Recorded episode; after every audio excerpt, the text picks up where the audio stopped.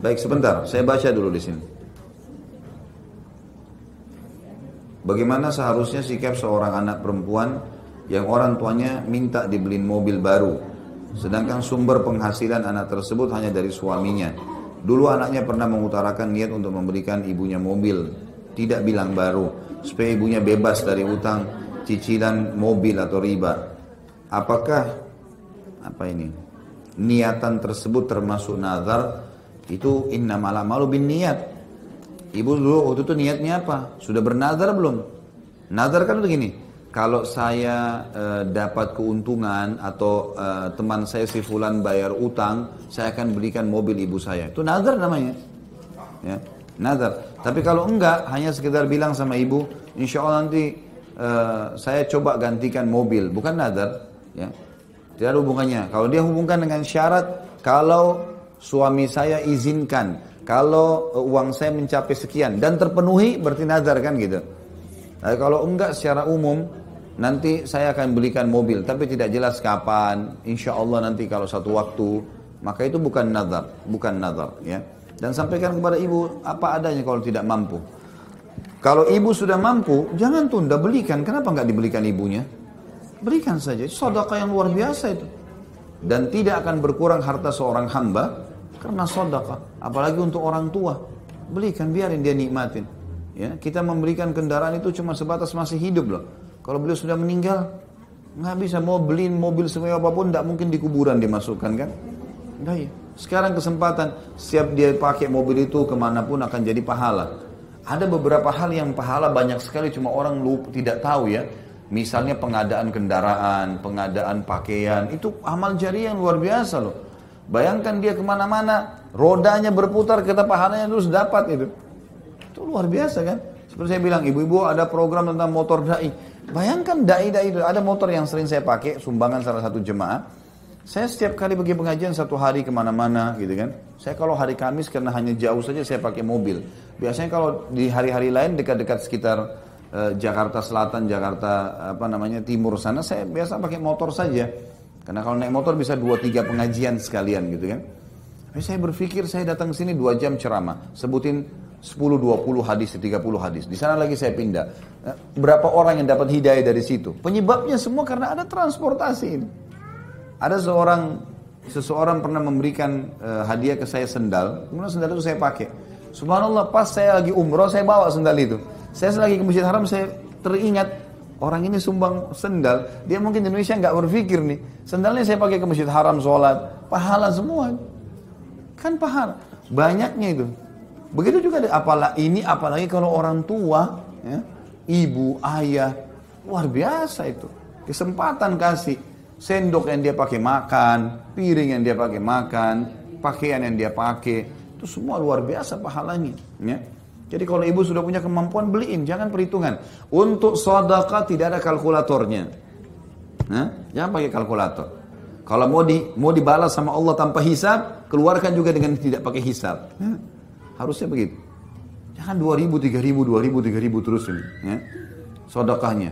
Keluarin yang besar sekalian di jalan Allah. Nanti Allah akan balas. Mau dapat ikan paus pakai pancing kecil, bagaimana cara?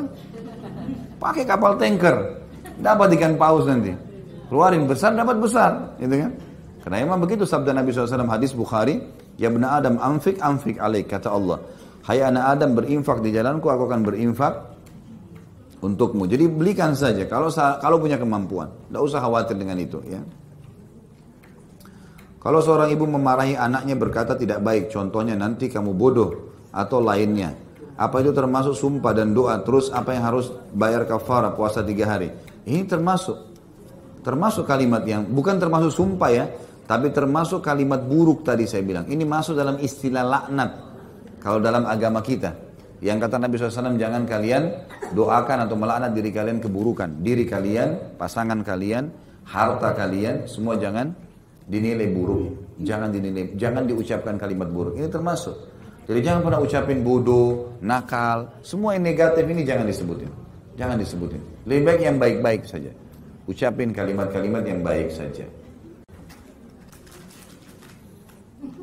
Ada kebiasaan akhwat menyebutkan jazakillah saja tanpa ada kata khairan. Apa makna jazakillah atau jazakallah saja? Adakah maknanya? Kurang itu. Jazakallah, semoga Allah membalasmu. Apa balasannya? Khairan itu. Khairan itu doanya, artinya kebaikan. Jadi kalau dia bilang jazakallah, berarti semoga Allah balas. Apa balasannya? Harus ada doanya. Saya sering kadang-kadang begitu kalau ada orang di pengajian, ikhwah-ikhwah habis pengajian, jazakallah Ustaz. Saya bilang mana khairannya? Khairan itu yang penting, gitu kan. Semoga Allah balas apa kebaikan. Nah, kebaikan ini yang datang dari sisi Allah. Jadi semestinya harus lengkap ya. Tapi tidak usah ditambah, jangan berlebihan. Jangan lagi ditambah kathiran. Lafaz hadis jazakallahu khairan cukup. Kathiran itu banyak. Ya. Semoga Allah balas engkau dengan kebaikan yang banyak. Tapi kathiran tidak pernah ada hadis. Cukupkan lafadznya dengan penyampaian Nabi SAW. Nabi lebih tahu, Allah lebih tahu malah. Ya, yang kita butuhkan cukup dengan itu ya cukup dengan itu. Wa iyyaka kalau laki-laki wa iyyaki kalau perempuan. Ya. Maksudnya wa iyyaka itu dan untukmu juga. Perempuan wa iyyaki. Jadi bukan cuma oh ya, amalkan. Ilmu itu harus diterima dan diamalkan. Kenapa? Wa bisa saja. Wa itu maksudnya dan. Ya, bisa wa jazakallahu khairan tapi lebih baik cuma wa iyyak saja. Ya.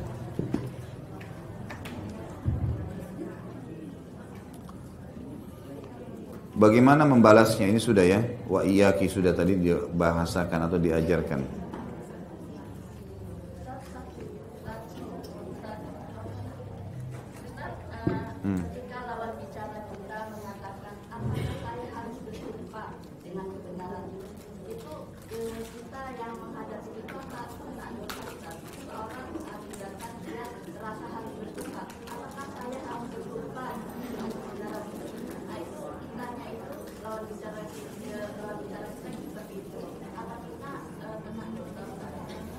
Bagaimana kalau seandainya ada orang, sebentar bu, tenang dulu. Ibu tenang dulu. Kalau seandainya ada orang yang berbicara dengan kita, kemudian orang itu mengatakan apakah saya harus bersumpah, gitu kan? Untuk memastikan apa yang sedang didiskusikan. Apakah orang yang sedang berbicara ini sehingga orang yang diajak bicara mau bersumpah mendapatkan dosa? Jawabannya tidak. Tergantung bahasan sebenarnya ya. Tapi umumnya jawabannya tidak. Karena kalau misalnya kita lagi berbicara dengan seseorang, misal sedang menjelaskan masalah investasi bisnis misalnya, kemudian kita banyak bertanya, gitu kan? Lalu di antaranya lokasinya, bagaimana dan seterusnya. Lalu dia mengatakan, apakah saya mesti bersumpah untuk memastikan ini semua? Tidak ada dosa bagi kita karena kita sedang diajak sama dia sesuatu. Kalau dia bersumpah ya dia harus hati-hati. Walaupun kita nggak butuh sumpah itu, kitanya nggak membutuhkan. Kecuali kalau kita mengatakan kamu harus sumpah. Ini dilihat lagi keadaannya. Kalau itu masalah hakim, disuruh berikan kesaksian, sumpah jabatan misalnya atau apa yang dia harus bertanggung jawab itu lain. Ya. Tapi kalau setiap kali ada apa pun harus kamu bersumpah. Makanan di kulkas tidak ada, kemudian kita nggak tahu siapa yang makan. Lalu tanya pembantu di rumah, Mbak mana makanan? Nggak ada. Sumpah, bukan kamu yang makan. Untuk apa sumpah gara-gara makanan? Ini pelitnya luar biasa ya. Biarin aja dia makan. Mungkin anak kita yang makan, ternyata anak pulang sekolah, anaknya yang makan. Jadi, kalaupun kita meminta orang sumpah, sesuatu yang memang betul-betul butuh untuk itu, kalau enggak, enggak usah. Ingat, saya sudah bilang tadi, kata kuncinya supaya kita bisa terima ini, ya, Allah maha melihat, maha mengetahui, maha mengawasi. Tidak usah, enggak ada yang tersembunyi.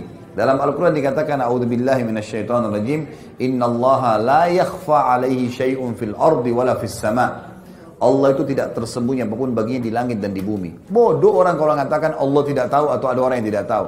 Akan ketahuan sekarang atau besok atau lusa. Lalu untuk apa? Kalau gitu untuk apa kita lakukan? Sama dengan buat dosa, ujung-ujungnya penyesalan. Untuk apa dilakukan? Dari awal orang yang berakal, dari awal dia rem dirinya. Tadi seperti saya bilang, jangan masukkan, jangan coba-coba ke jurang. Berhenti aja langsung, tahan. Seperti itu. Jadi insya Allah tidak dosa bu ya. Ada lagi? Ya. Saya mau tanya Ustaz kalau seandainya apa namanya nih ada satu keluarga kita meninggal terus dia punya hutang misalnya hutang puasa eh, 40 hari misalnya 40 hari nah ahli warisnya kan harus membayar nah itu eh, apa hanya satu orang aja yang membayar atau misalnya dia punya ahli waris ada lima boleh kan kita bagi-bagi satu orang 8 hari 8 hari Nggak masalah, selama ahli warisnya. Jadi misal dia punya anak lima, anaknya lima lima membayarnya. 40 hari itu dibayar. Tapi ini aneh puasa 40 hari ini.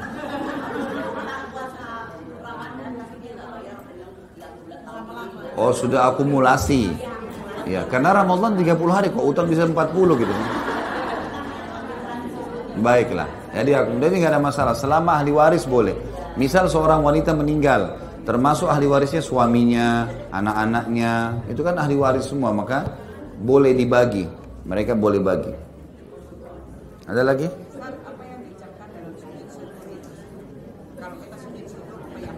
Apa yang diucapkan pada saat sujud syukur ya? Sebenarnya cuma tahmid, memuji Allah. Cukup dengan itu. Bahkan eh, sebagian ulama mengatakan sujudnya saja dengan niat syukur sudah cukup. Walaupun dia tidak mengucapkan apa-apa. Karena sudah niatnya untuk syukur, memang. Jadi dia gerakannya itu sudah gerakan syukur.